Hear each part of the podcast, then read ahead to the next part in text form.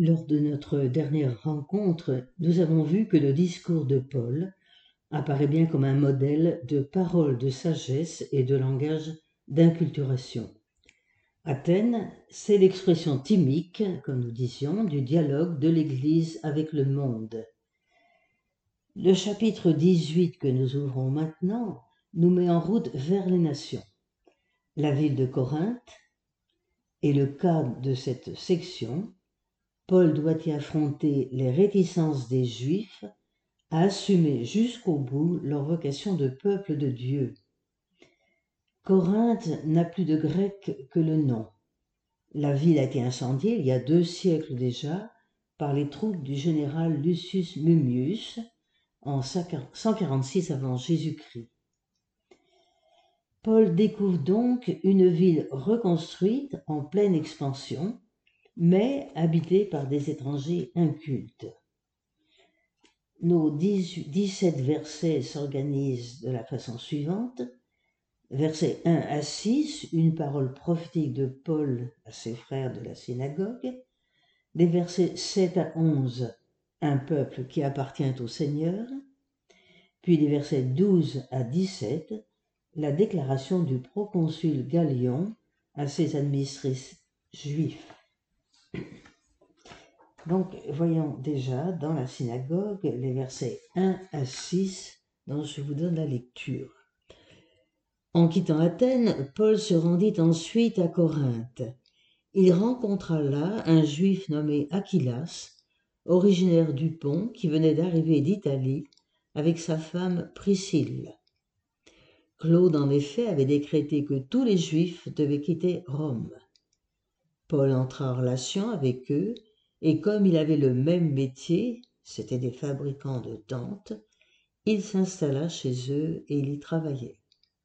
Chaque sabbat, il prenait la parole à la synagogue et tâchait de convaincre juifs et grecs. Mais lorsque Silas et Timothée furent arrivés de Macédoine, Paul se consacra entièrement à la parole, attestant devant les Juifs que le Messie, c'est Jésus. Devant leurs oppositions, leurs injures, Paul secoua ses vêtements et leur déclara Que votre sang vous retombe sur la tête, j'en suis pur, et désormais c'est aux païens que j'irai. Donc l'arrivée de Paul se situe environ vers 49. Nous avons là dans ce texte une première mention de Rome, qui s'inscrit dans le projet divin. Aquilas et Priscille ou Priscilla ne sont pas de simples ouvriers, mais une catégorie d'artisans. Au verset 3, nous voyons que Paul lui-même est un fabricant de tentes, et il nous le dit d'ailleurs dans la première aux Corinthiens au chapitre 4. Il dit qu'il n'a été à la charge de personne, puisque lui-même travaillait fabrication des tentes. Paul est fidèle à sa mission, persuadé, porter témoignage. Mais cette mission rencontre la même opposition que pour Jésus, et lorsqu'elle est refusée, la parole de la grâce prend la forme d'un jugement. Voyons bien que la parole apportée par Paul n'est pas une condamnation, mais une révélation. Paul doit assumer la mission dévolue au peuple élu, le peuple Laos, et c'est en cela que Paul est pur, comme il nous l'a dit. La pureté, c'est l'obéissance à la Torah, qui dit la volonté divine sur Israël, témoigner du Dieu unique devant les nations. Voyons le verset suivant, 7 à 11, nous sommes dans la ville du peuple qui appartient au Seigneur. Écoutons 7 à 11. Quittant ce lieu, il se rendit chez un certain Titius Justus, adorateur de Dieu, dont la maison était contiguë à la synagogue. Crispus, chef de synagogue, crut au Seigneur avec toute sa maison, et beaucoup de Corinthiens en écoutant Paul devenaient croyants et recevaient le baptême. Une nuit, le Seigneur dit à Paul dans une vision, Sois sans crainte, continue de parler ne te tais pas. Je suis en effet avec toi, et personne ne mettra la main sur toi pour te maltraiter, car dans cette ville, un peuple nombreux mais destiné. Paul y passa un an et demi à enseigner la parole de Dieu. Donc, nous passons de la maison à la synagogue, passage du particulier à l'universel. Crispus, Crispus, de la synagogue, on le voit dans un mouvement de repentance qui le met sur la voie de l'accomplissement messianique. De son côté, nous voyons qu'au verset 9, Paul est confirmé dans sa mission par une vision du Seigneur et il est configuré au peuple d'Israël, serviteur de Yahvé. Au verset 10, il faut bien entendre le mot peuple, laos, dans toute sa densité théologique de peuple de Dieu. C'est l'appartenance à Dieu qui est soulignée plutôt que l'appartenance à un groupe ethnique. Ainsi, l'élection est bien étendue à tous. Puis, ensuite, les versets 12 à 17, avec Galion, frère aîné, je lis le passage sous le proconsulat, proconsulat de Galion en Achaïe, l'hostilité des Juifs devint unanime à l'égard de Paul et l'amenèrent au tribunal. C'est un culte illégal de Dieu, soutenait-il, que cet individu veut amener les gens. Paul allait prendre la parole quand Galion répondit aux Juifs S'il s'agissait d'un délit de quelque méfait éhonté, je recevrai votre plainte, ô Juifs, comme de raison. Mais puisque vos querelles concernent une doctrine, des noms, la loi qui vous est propre, cela vous regarde. Je ne veux pas, moi, être juge en pareille matière. Et il les renvoya du tribunal. Tous se saisirent alors de Sosthène, chef de synagogue, et le rouèrent de coups devant le tribunal. Mais Galion ne se mêla absolument pas de cette affaire. Donc, Galion, c'est le frère aîné du philosophe Sénèque sous l'empereur Claude. Comme toujours, les griefs contre Paul seront sans fondement. Ici, les chefs d'accusation sont d'origine juive. La loi juive était protégée par le droit romain, religio licita. Les accusateurs veulent donc faire condamner Paul d'introduire une religion illicite. Alors nous entendons au verset 15 que les fils d'Ation ne peuvent pas juger un fils de la loi, de même que Pilate, rappelons-nous. Proconsul doit adopter une attitude de neutralité. Notons que la politique impériale ne deviendra antichrétienne que dix ans plus tard, sous Néron, donc en 64. Nous passons maintenant au verset 18 du chapitre 18, qui forme un tout avec le chapitre jusqu'au chapitre 21, verset 14. Nous sommes en Asie. Éphèse. Éphèse, capitale de l'Asie, devient dès lors le centre de l'action apostolique de Paul le verbe annoncer la parole, si fréquent jusqu'à maintenant, va s'estomper. Deux autres expressions prennent le relais, parler avec assurance et porter témoignage. Il s'agit bien d'engagement dans la parole. Par ailleurs, un même verbe couvre les deux parties, dialoguer. Dans la section donc 18-18 jusqu'à 19-7, nous avons trois séquences brèves qui composent ce premier ensemble, avec une double entrée de Paul à Éphèse, puis un, épisode centré sur Apollos, qui prépare l'action missionnaire de Paul, comme Jean le prophète avait préparé celle de Jésus. Nous voyons donc l'importance d'Éphèse, dernière communauté fondée par Paul, et en même temps nous voyons le caractère progressif de la foi dans le Christ. Voyons les versets 18 à 23, l'auteur va résumer en quelques lignes des milliers de kilomètres de voyage par mer et par terre, environ 3500 kilomètres.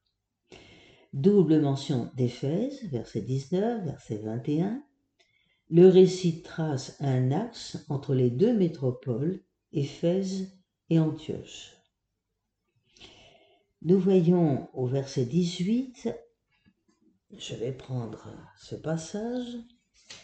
Paul resta encore assez longtemps à Corinthe, puis il quitta les frères et s'embarqua pour la Syrie en compagnon de Priscille et d'Aquilas.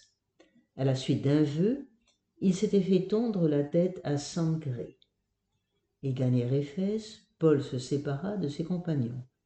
Il se rendit pour sa part à la synagogue et adressa la parole aux Juifs. Comme ceux-ci lui demandaient de prolonger son séjour, il refusa, mais les quitta sur ces mots Je reviendrai chez vous une autre fois, si Dieu le veut. Il prit la mer à Éphèse, débarqua à Césarée, monta saluer l'Église et descendit à Antioche où il resta quelque temps. Puis il repartit, parcourut successivement la région Galate et la Phrygie, affermissant tous les disciples.